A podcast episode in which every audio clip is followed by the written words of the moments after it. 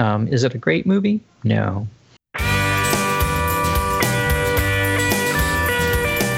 Howdy, you're listening to Come and Take It, a talk show about Texas by Texans, where three friends born and raised in the Lone Star State share our views on the history, culture, and just what it means to be Texan. I'm Mike Zolkowski. I'm Sean McIvert. And I'm Scott Elfstrom. A washed up stock car racer finds himself responsible for a family of six child car thieves who become his pit crew and show him that love will indeed turn you around. This week, Come and Take It watches the 80s Kenny Rogers classic, Six Pack.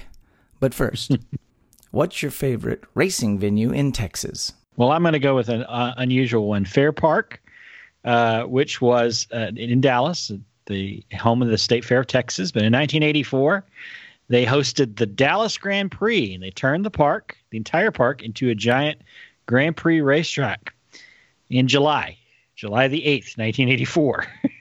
so, uh, if you know anything about Texas, uh, that's not a great idea. Legendary racers like Eddie Cheever, Alain Prost, Ayrton Senna, and the great Niki Lauda, uh, they all braved temperatures so hot that their engines locked up, that tires melted, and only eight racers actually finished the course.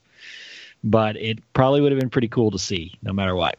Well, you know, they have the. Um the fantastic Texas Motor Speedway where they do the uh, the the big oval track racing here in in the Dallas area, and uh, yeah, they have their when they do their summer races, they do them at night. They put in a bunch of football stadium lights and then they they run them at night because it is too darn hot during the day.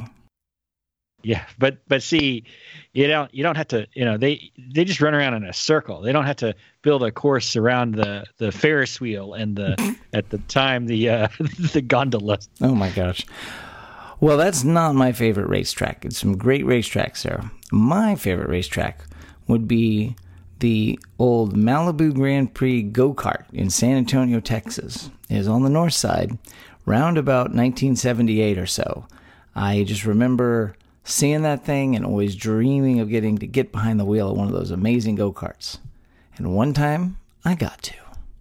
I felt just like Stroker Ace. of course, my, my, my car did run like a chicken, but uh, that's okay. Super fun. Yeah.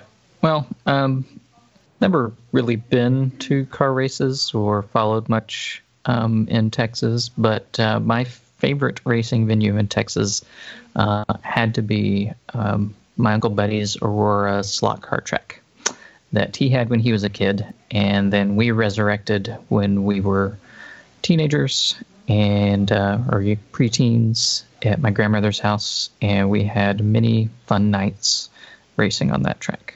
Good old Uncle Buddy.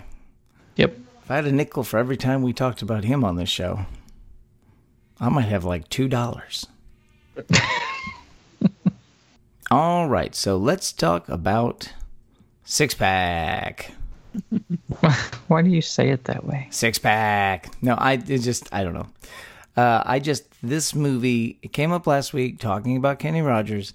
I'm glad we got to watch it. This was a wait, wait. Before we go forward, let's let's go on the record, and we have this recorded. Scott said, and I quote, when we mentioned when we mentioned Six Pack, Scott said, and I quote, "Love that movie." I did. I was a kid. I did. Uh, I have very fond memories of this movie. Well, um, I will figure out a way to get Tron on this podcast someday. There's got to be a Texas connection. But in the meantime, um, no, I'm gonna say Six Pack. Um, my memory of this movie, uh, it stands out because again, um, pretty sure I went to see this with my brother, my cousin. Uh, when we were staying at my, my nana's house, and we went to this movie with my uh, uncle Buddy, and um, you know it was a good rip roaring time in the early '80s. Um, I as a let's see, how old was I? The eight. Yeah, I was eight years old when this came out, and that may have been the one and only time I saw it until this week. So. Um, I, I have no memories of seeing this movie because I always confused it with Stroker Ace, uh, which was very yeah, which, different movie. Yeah, which is a Burt Reynolds, Such Hal Needham movie vehicle uh, with uh, uh Loni Anderson, uh, which you know I, I think it's not even the same. I think it's a different year completely. So I, I just always confuse the two because they're both about stock car racing. So you can watch this movie today. Uh, actually, you can watch it for free on YouTube. There is a HD version that I watched on YouTube, and it was just good quality. It was fine. I watched it on my Roku, and I was perfectly happy watching it that way. So you can watch it for free. So I guess we can use do my my uh, trademark uh, schizophrenic movie oh review. my gosh! Yeah, go for it. yeah. So the movie is set in Texas. It starts in Texas, and Kenny Rogers is a race car driver because it's obvious he's a race car driver because he's driving a beat up old camper with a beat up stock car on a trailer behind him, right? Uh, but there's the road sign that says like Lubbock, 200 and 252 miles one direction, and San Antonio, 256 miles the other direction. And while I'm sure there's a place in Texas that's 250 miles from Lubbock and 250 miles from San Antonio, like there is no place that looks like this town with all these trees that's like that looks like that is like that. And there's no place that's like well, we're we're halfway between San Antonio and Lubbock. That that that also doesn't necessarily mm-hmm. exist either. So, but still, it, it looks like it's around the Brady or you know uh, Fredericksburg area. I think kind of the hill country, a little bit mm-hmm. flatter, trees. Anyway, so he's driving through town uh, he stops to get some gas, uh, and at a gas station, and the the the gas guy is asleep. So he goes into the bathroom, gets locked into the in the bathroom, and has to climb his way out. When he comes out, uh, you you have seen that a beat up old dairy truck is driven next to his his vehicle, and when he gets out, it's gone, and so are all the tires and the engine in his in his uh, race car. Uh, so he walks across the street over to the diner that's across the street and has some lunch and uh, he's asking some questions uh, the waitress who is wearing this belt buckle can you describe this belt buckle mike i mean the belt the buckle it looks like uh, it's like a rodeo it, it, belt buckle, no it's right? not a rodeo belt it's more like a wrestling belt it looks like something yeah. terry funk would yeah. use as a weapon in the ring yeah except that it's got a radio in it and it's playing country music, and he asks her to change the station, so she turns it to another country station. Uh, but I want a belt buckle like this that's got a radio in it. That's that's pretty pretty like deadgum this. cool. Uh, anyway, he looks out the window and he sees that he sees that uh, that uh, dairy truck coming coming by has pulled it away from a Corvette that's had that's been stripped, and uh, he runs out and he chases these kids and they they go go around the bend and everything. And and they end up uh, driving off of an embankment over next to a bridge in, in a river, and, they, and the, the the car goes in the the van goes into the river, and out pop these kids, these little kids, uh, ranging from teenagers to little. And he gun he comes over and helps them out, and then the and the littlest one is stuck on top of the van, so he swims out there and rescues him, and then he gets him back, and he's like, "You stole my vehicle. Where's my parts?" and they they tell him that they've already delivered the parts that they stole from him. This is another this is another set of parts that they've stripped from this car, and so he takes them back to their house, and this their house is looks like Uncle Jesse's shack from uh, the, the, Dukes of Hazzard. Uh, but it turns out these kids are orphans, and they had stolen uh, a car or stolen some tires to feed themselves, and they got caught by the sheriff, and he's running them on a racket. He's going to send them off to the orphanage, to the juvenile uh, detention, uh, if they don't keep stripping cars, and he gets he sells the the parts and and gets to keep the money. And the sheriff's played by Barry Corbin, who's we've talked about before, great character actor from Texas, uh, famous for uh, the show. Uh, what was that show that uh, the finish of the show Northern Exposure, and a lot of other shows that that that we love growing up. Um, he plays the sheriff, and sheriff comes and he ends up arresting Kenny Rogers, but the kids bust him out of jail, and they take off. Uh, and take off, and they're going to Shreveport. And he tells them, "Will you get me? You know, we get to Shreveport, and then I'll uh, uh, put you on a bus to your families." And and uh, they end up stripping the other cars at the at this uh, uh, hotel where all the other racers are driving to get him an engine that works and and to get him uh, wheels tires and uh, but then he ends up winning the race and they the the character played uh, by Anthony Michael Hall. His name is Doc. He's one of the the kids. Uh, it's one of his early roles. He's a his, genius. His debut role, I believe. Debut role. There you go. Uh, he is a genius with uh, mechanic. He's kind of the lead mechanic of the group. Uh, there's some other kids that never really did anything, but the oldest one is a girl. Her name is Breezy, but she wants to go by Heather. Heather. Her name Yeah. is Heather. Well, yes, her name's Heather, but they call her Breezy. That's uh, uh, Diane Lane, who uh, she I think she's probably 17 years old, but she's just absolutely beautiful. Um, this is a couple of years before her career was nearly destroyed by uh, Streets of Fire, and uh, so they help him. They basically become his pit crew, and he starts winning races, and he decides to keep them around.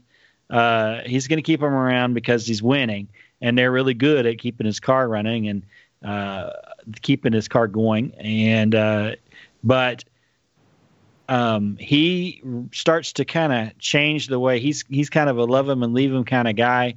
Uh, but then they get into some hijinks, and he has to sort of bail them out and get them out of trouble a couple of times. And he realizes he's got to be responsible for these kids. Um, one of his friends, uh, is an old flame, is played by Erin Gray, who was in between uh, the Buck Rogers show and the Silver Spoons. Uh, she's a waitress at, in Shreveport, and he's got a, a thing with her, but they're on and off. Um, but you can tell that she's his love interest. So uh, they go through some races. Uh, they have a uh, he has a conflict with his former um, mechanic, head mechanic, who rigged his his uh, previous car to crash, and it put him out of racing for two years. Uh, and he's played by Terry Kiser, who is most famous Hang for on, being hang on, hang on. yeah. No, you're going to say what you think he's most famous for, and then we'll say what we think he's most famous for. All right, I'll say what I think he's most famous for. I think he's most famous for playing a dead man in uh, Weekend at Bernie's. And that's a fine turn. But let us not forget that he played the wizard in the sequel to Mannequin. Mannequin Oh, on the move. He's been in a million things. He's been in a million things. He's a He's great good actor. character. You know, He's- I was trying to remember where I remembered his face from, and then you said Weekend at Bernie's, and I was like, oh, yep, Yeah. Yeah. that's him. And he we- always plays smarmy. That's he even plays smarmy when he's dead. Uh, Yeah. But he uh, he's sort of the hot shot racer in the in the. I mean, they're not in the main NASCAR league; they're in a smaller league. But he's sort of the hot shot racer guy, and uh, he's got it out for for Brewster, uh, which is Kenny Rogers' character. So they end up uh, getting picked up by Ford, uh, which there's a scene where the kids have been picked up by the local police because the sheriff's still after them, and uh, there's a scene where the Ford guy comes up and says, uh, uh, "I'm I'm with Ford Motors, and we're we're getting back into racing." And Kenny Rogers looks at him and said, "Ford from Detroit," and I was like, "Well, what other Ford would you think that would be, Kenny?" Ford from Provo. How about that? Well, you know, the thing is, at this point, they've established, they, you know, here's the guy. He's the unwitting caretaker. Yeah. The kids have skills. He puts them to work. They get him an advantage, but he learns he can't take advantage of kids. And then at the end of the whole thing, the, the whole circle comes around about. Right, because he gets in it. He goes through the he gets the kids out of the jail by impersonating uh, a, a, police officer, a sheriff, a Texas sheriff, badly. Uh, but he gets them out of the out of the the jail in I guess they're in uh, Nashville or something, and they wind up going uh, to Atlanta for the big for an actual NASCAR race for the for the Atlanta 500, and he's about to win, and the sheriff shows up and gets the kids, the sheriff from Texas, and gets the kids, and so he's got his last lap, and instead of finishing his lap, he cuts off uh, Terry Kiser's character, n- runs him into his pit into his pit, and then cuts through the infield to go chase after the sheriff because he realizes that it's the kids that matter to him, not um, not the winning the race.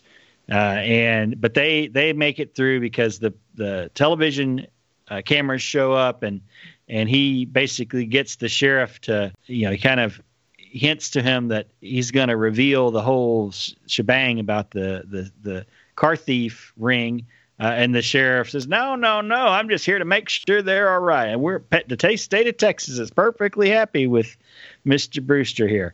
Uh, so you know, and then that's that's where it ends. They he gets married uh, to Erin Gray's character, and they've had the kids have been saving up to buy a house in Nashville, but they can't because they're children. Uh, but he finds out about it, and he actually buys. It's, I think it's implied he buys the house himself, uh, and that's where they move and and it's happily ever after. Love will turn you around. Oh. We'll turn you around. It'll turn you around. We can only afford to license one song from Kenny Rogers for the movie, so right. Even though he's one. in it. Even though he's in it. yeah, it's complicated. Well, you know, I saw they played it. They played it three times. Yes. They well because it's a great song, obviously. Obvo, Sean. Now they did. Uh, I didn't see it, and I got to go back and look for it. But apparently, Burt Reynolds has a walk-on cameo somewhere in here. Yes, I he was passes in front that. of the camera, but I missed it. I can't. I couldn't oh. find it, and I don't know what there you scene go. Maybe, in. maybe that's why I thought this was the no, I think you're having no. a stroke. I don't think you would have uh, recognized him. well, I mean, it's okay. There's two things that prevent that that made the, sure this went on t- on the theaters and not television. Uh, one of them is that like ba- kind of like the Bad News Bears. This is 1982 PG, so the language from the children is absolutely outrageous. Uh, there is a lot of language, a lot of cussing going on, especially uh, from the one kid named the one brother named Swifty. Uh, he he cusses a lot. Uh, so uh, that's the one thing. But for the most part, the movie is filmed like and looks like a TV movie. I mean, it's it looks like mm. a good, like a well-made episode of, of A Team. You know, well, like one of the better episodes of the A Team. I'll point out that the movie they'd scouted all over. They scouted all over for this movie and on locations, and then at the time Georgia was doing a bunch of tax incentives, so the studio filmed the whole thing in Georgia. No. Plus, there's a bunch of racetracks there. Uh, I love all the trivia. I don't know how much is true, but apparently, about 14 years ago, Kevin James was slated to do a remake of this movie. Oh gosh. well, what I thought was interesting when I was I was reading about this is apparently the year after this movie was released, they did a TV pilot starring Don Johnson. Ah, so you know what? I have vague memories of that. I could uh, I could imagine Don Johnson in the role of Brewster Baker. It'd be good. It'd be good. Yeah, I and Markie Post. Markie Post was uh, the uh, the female lead on this. I'm looking at IMDb. Joaquin Phoenix was in it. wow. Probably, probably billed as Leaf. Uh, I think he was as yeah, Joaquin as Leaf Phoenix. Yep, that was when he was Leaf Phoenix. That's that's amazing. So now nice. we're gonna now I'm gonna have to try and dig that up. But that's unrelated. Unrelated. Um, Let's talk about. Here's one thing that bothered me in this movie. Not bothered me, but it felt like there was. Uh, I couldn't figure out because they have that whole, you know, signed by Ford and they have Ford Ford. There was a lot of Ford, and then he's driving. His RV is built on a, um, a Ford Econoline chassis, which is their van chassis. Mm-hmm. But then his race car is a Camaro. It's an it's a 1970 Camaro, and so I just was trying to figure out. You know, t- today, every major car and all the race series would all be the same cars. This was just a mishmash of cars. It, that did feel pretty organic. Like well, what junkers said, we got on the lot, we can we can grab. Yeah, well, the Ford guy says, "I uh, Ford's getting back into racing." Yes, it's true. So, yeah, this was this was uh, eighty two. And we've got so this a, was this was yeah. the time of the Mustang too, which was a stinker. Um, well, I think that I think the NASCARs of the time were uh, Pontiac Grand Nationals. Um, I think that was the stock his cars. Car his stock car in this movie is a Camaro. Well, yeah, yeah, but I mean, in the in I'm just telling you what the eyes see. I can't tell you what my heart feels. um, yeah, but he drove a yeah, well, the other guy's car they call it a Buick, but it's not a Buick. It's really a Dodge, but it doesn't matter. This is all. This is not car talk. Okay, so what is the thing that you look? Who was this movie made for in 1982, and how would they make it today? Well, I think it was made as a I think it was probably intended to be a TV movie because um, he had already done some TV movies. He'd done a, The Coward of the County, uh, and I think I'm not sure if he'd done Gambler yet, but I know he'd done Coward of the County. He'd done the TV movie about uh, uh, about Dottie. Uh, that had already been done, I think. So, or maybe that was later. But point, okay, let me start over. I, I know he'd already done the Coward of the County TV movie, and he'd done a couple of other TV films at this point. Um, so I think Kenny Rogers, this definitely was a star vehicle for Kenny Rogers. I think they saw more in the story than uh, a normal TV movie, and so they thought we could make some money at the box office with this. Uh, it didn't cost anything to make, so obviously, um, I think that they were also tying in on Bad News Bears that vibe, right? The unlikely caretaker yeah. for for a group of rowdy kids. Yeah, I mean, it sort of is, but it's interesting that he's not. it's a watered down Bad News Bears, though, because, you oh, know, yeah. let's be honest with you. Kenny Rogers, as middle of the road and for everyone as his music is, his acting is right there in the middle of the road and for everyone. So he doesn't play. It, it's interesting. I guess Burt Reynolds was approached to do this movie, which would have been a very different movie. I think it would have been. Yeah. I think the yeah. the romanticism would have been a lot more believable. And, and I think it would have pushed it more squarely. They probably would have pushed it more squarely into Bad News Bears territory with yeah. Burt Reynolds in the lead. I think, but you know, I think Kenny Rogers did did did well in this for what it is.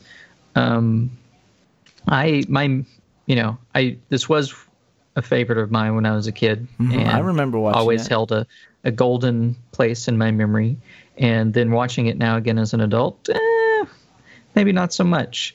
But at the time, it was just really cool to see these kids, you know, stripping these cars and, and doing these these things that uh, then we could go as youngsters and uh, fantasize about doing ourselves. So that was a big part of the attraction for me.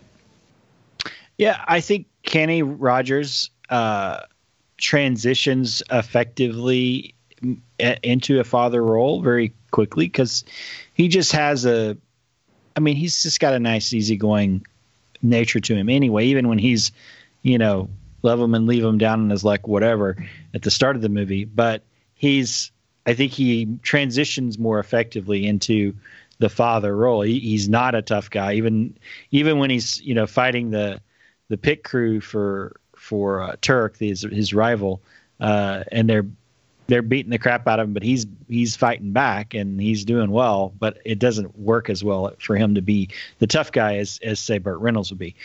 I, I can't help but think like this movie would probably be a lot funnier and a lot more interesting if Hal Needham directed it rather than uh, Daniel Petrie, who did uh, you know Sybil and a few other uh, uh, smaller uh, TV films. Uh, I thought that Diane Lane is wonderful. Uh, you know, I think she's a really good actress who who didn't certainly get her due in the '80s. Uh, should have been a bigger star. Ended up being a big star. Erin Gray is wonderful. I love her. You know, we all had crushes on her when we were kids, and of course, you know Barry Corbin. You just Barry Corbin basically is channeling. Um, Sheriff Buford T. Justice uh, from the Smokey and the Bandit movies, Jackie yeah. Gleason. Yeah. Um, Even though it's a small part, he's only got like really three three scenes. Yeah, I thought it was. I don't know. I, I was I was trying to figure out you know what it was about this movie that was uh, sticking in my head, and it's. It, there's a there's not a lot of time wasted in um, no it's character not very, development. It's not a long movie, by the way. The movie. No, and it moves. It moves really well. I think that's one thing I liked about. It. I did like about it, even though it's pretty cheesy. I think it moves really well. It has really good pacing. It goes from scene to scene, and it's not abrupt, but it, it moves yeah, pretty naturally. Yeah. Well, uh, given what, given that it's it's it's a movie from 1982, it has a different yeah, pacing and I think and editing long. Style. It barely qualifies as a movie. Let's start with that. And the other thing I found interesting, another one of those little trivia things, is they said Kenny Rogers tour started towards the end of filming. So they rushed to get all of his hmm. scenes shot, and then all the reaction shots that he's not in is just a stand in. so okay. he wasn't even on the set for the last few days of filming. I, he's Yeah. got good chemistry with the kids, though, especially the scene in the hotel room where he's Everybody loves Kenny stories. Rogers. We talked about this last week, Sean. Yeah.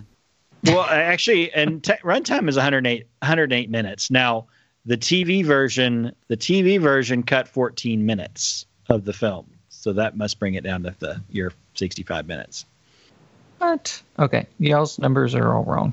I'm looking at IMDb. I mean, IMDb says one hour and 48 minutes. That's I more see. than an hour and a half. I see you show one 108 minutes. That's Six Yeah. pack, 1982, one hour, 48 minutes. uh, well, whatever the case. It made 22. It made All right. 20 million dollars. So Oh, I I, think see what's it, going well, on. I, I had the file open here, but it was only showing part of it. It was it's a more longer than an hour. I was going, that's weird. Yeah. It's like an hour and 48 minutes. That's kind of a Anyway. strange thing. Yeah. Got it. you know i just you know it everything moves really fast and what's interesting about it for me to me was that the stakes the stakes are never really that high i mean there's very little the the probably the single biggest moment of peril in the entire film is when the kids drive their van into the river. And then that is real danger that they they seem to be in. Other than that things are pretty low stakes. But Yeah. you know, um, that's fine. I mean, I, I think everything works just fine because really what it's about is Kenny Rogers, Brewster Baker finding um, a new role as a father um, to these kids. Yep. Uh, let's see. I'm going to go back. I don't know. There was there was the one scene where they, you know, the the bad guys beat Kenny Rogers up and dump him in the Stone Mountain. Yeah, Park. but they at that point, you know, they they weren't going to kill him. I never thought I never thought anybody was going to die. Mm, that's true. Put it that way. I, I thought that the scene after that, where so he he wakes up at at the base of the uh, famous Confederate general's uh, mountain carving. Uh, that's the largest monument in the world, and uh, which is problematic today, not so problematic in 1982. However, he's he's hitchhiking to get back to the raceway, and the these two guys in a convertible Beetle pull up, and they're they're very blatantly hippies, and it's like 1982 hippies. I don't know about that. I'm, I'm not sure. I think that's a little late for those for hippies Well, to be in Georgia. again, it's the uh, the economy, um, the the film economy. They're they're trying to tell a story in as little um, explanation as possible. So, I think still the most to this day one of the most obvious ways to say, hey, these are a couple of uh, stoners is just make them look like hippies, and people will just jump to conclusions. That's true. That's true. Um, the other the other thing that I thought was funny was, and you know, talking about stakes again, is when uh, the corrupt sheriff and his deputy, or when the corrupt sheriff has his plan foiled on national television, um, he doesn't really have any other uh, comeuppance. you know, Yeah. um, essentially, he's probably free to go back to Texas and uh, find some other way to uh, double deal and uh, take bribe money or whatever. Yeah. But uh, again, not important to the main story. Well, and also, you know, I would wonder what was going to happen to Brewster and Lila when they go to register their kids at school or try to get them health care.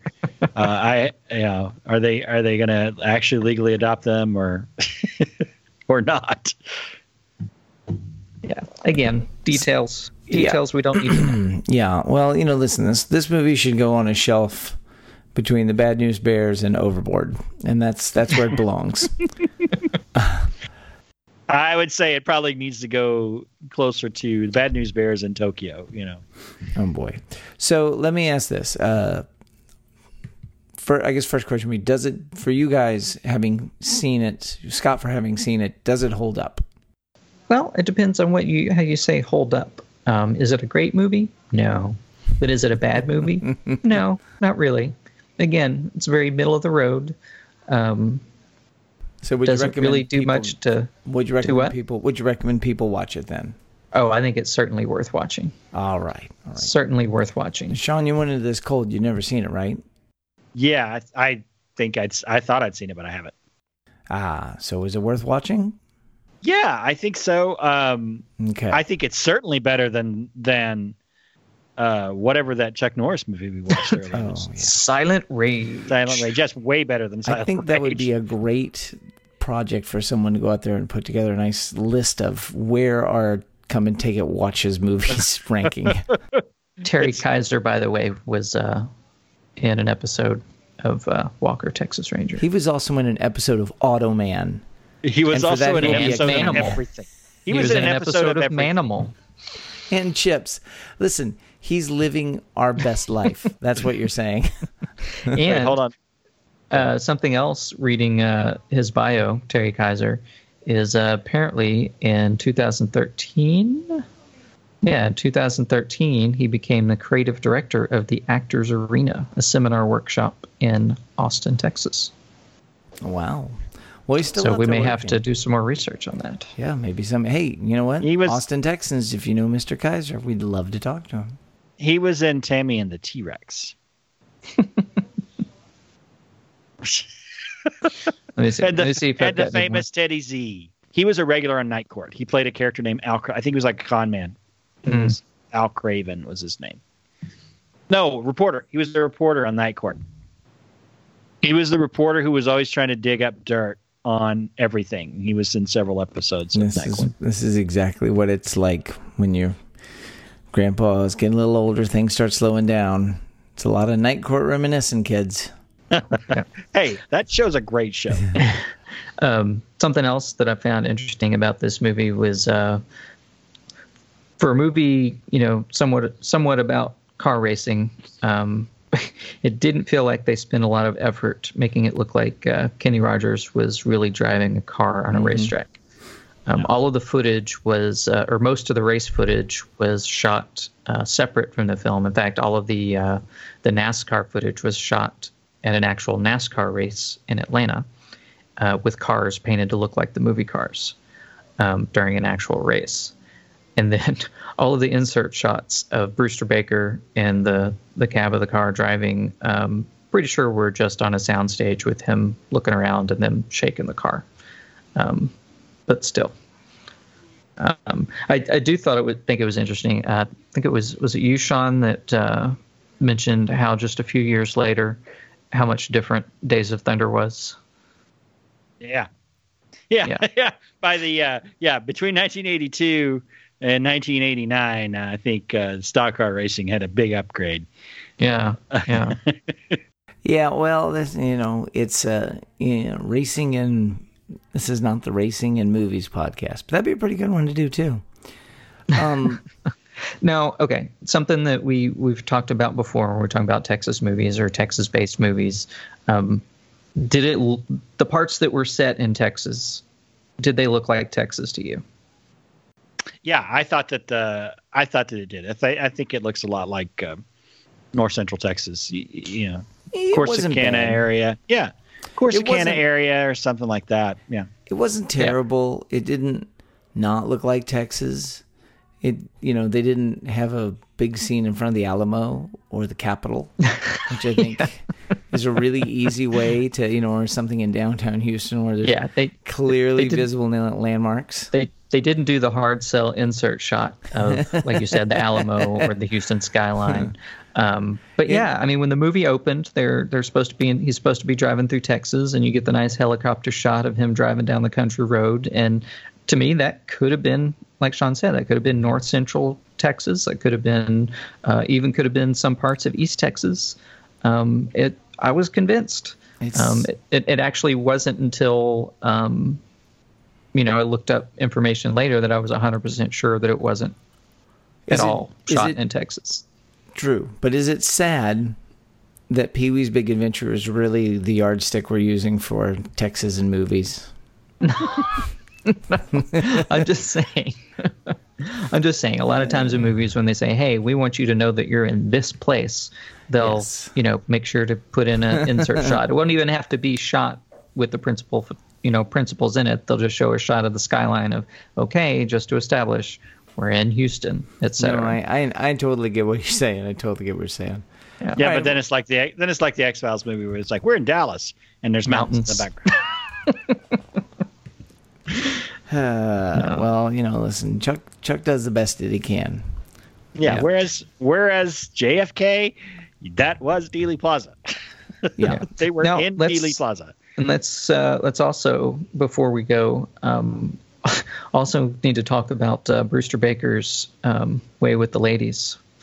Um, He is apparently um, very much desired. I don't think there's a woman that he meets in this movie that he either um, does not have to push away as she attempts to lock her lips to his, or he just walks up and manhandles with Yeah. uh, the greatest of ease. I think it's the So, beard. yeah, It's the beard. Yeah. This movie, uh, Six Pack, is not uh, very big on uh, the empowerment of women. No. Um, nobody, none of the women are what you would, you know, I don't know what to say. It's not fridged because they're not killed or imprisoned or put in peril or anything. But you know, the the women definitely um, are are sideline characters to to any of the to most of the heroics. Yeah. Um, I mean, Bree- Breezy slash Heather has kind of the most active role, and you know she's 16, 17 years old. Uh, but and you know she is she is either having to be the mother for the kids, or she's scheming with them using her feminine wiles to try to you know distract Turk while they go steal the head gaskets from his car. So you know it's it's kind of stereotype roles. I thought it was interesting Erin Gray's character, uh, Lila, she is clearly the one that Kenny Rogers is the most interested in, and she's most interested in him. There's a scene where she gets she comes into Georgia and he's talking to uh he's kissing a waitress. A waitress has grabbed him at the at the bar and is kissing him, and he sees her and nods at her, and she kind of smiles and laughs and walks over to him and doesn't get mad or anything. So it's like it seems like she is just waiting for him to settle down. Like that's that seems to be her deal. She's waiting Yep. for him to come around and settle down, and that's so it's it's not it's not the most positive role uh, that she could have, but it's it's an interesting take on the character. But it's obvious. I agree with you. It's obvious the women aren't the, fo- the, the focus of this movie. He's even wearing a Ford Tough T-shirt uh, when he gets the crap beat out of him by the other racers. I thought that was interesting. Some nice product placement there. Yeah, so uh, you know, if you're in the market for a truck, why not check out your local Ford dealership? See if they have something, the 1982 model is still sitting on the lot. um, yeah, this was a great movie. This was always fun to do. Uh, well, maybe great movie's a stretch, but it was it was fun to watch this old movie. It was entertaining. I I saw this a lot when I'm. This was something that showed on one of the one of the movie channels when I was a kid in the '80s. I do remember seeing this movie several times, off and on. But uh, yeah, yeah, that was Six Pack, folks. Hope you enjoyed it. That wraps things up for today. You can find notes and links from today's show at brainstable.com. We love hearing from you, so like and share us on Facebook, follow the show on Twitter at Texas Podcast, or go to brainstable.com and leave some feedback. You can find our show and many other great history podcasts at historypodcasters.com. And why not follow us individually too? I am on Twitter at Mr. Java. I'm Max Shaw with two ends. And I'm Scotticus. If you love the show, well, tell your friends and leave a review on iTunes because that helps us to find people just like you. And if you'd like to support the show financially, please visit patreon.com slash Texas Podcast, where you too can become a come and take it Texas Ranger. We hope you'll join us next time, and remember that even if you aren't from Texas, Texas wants you anyway.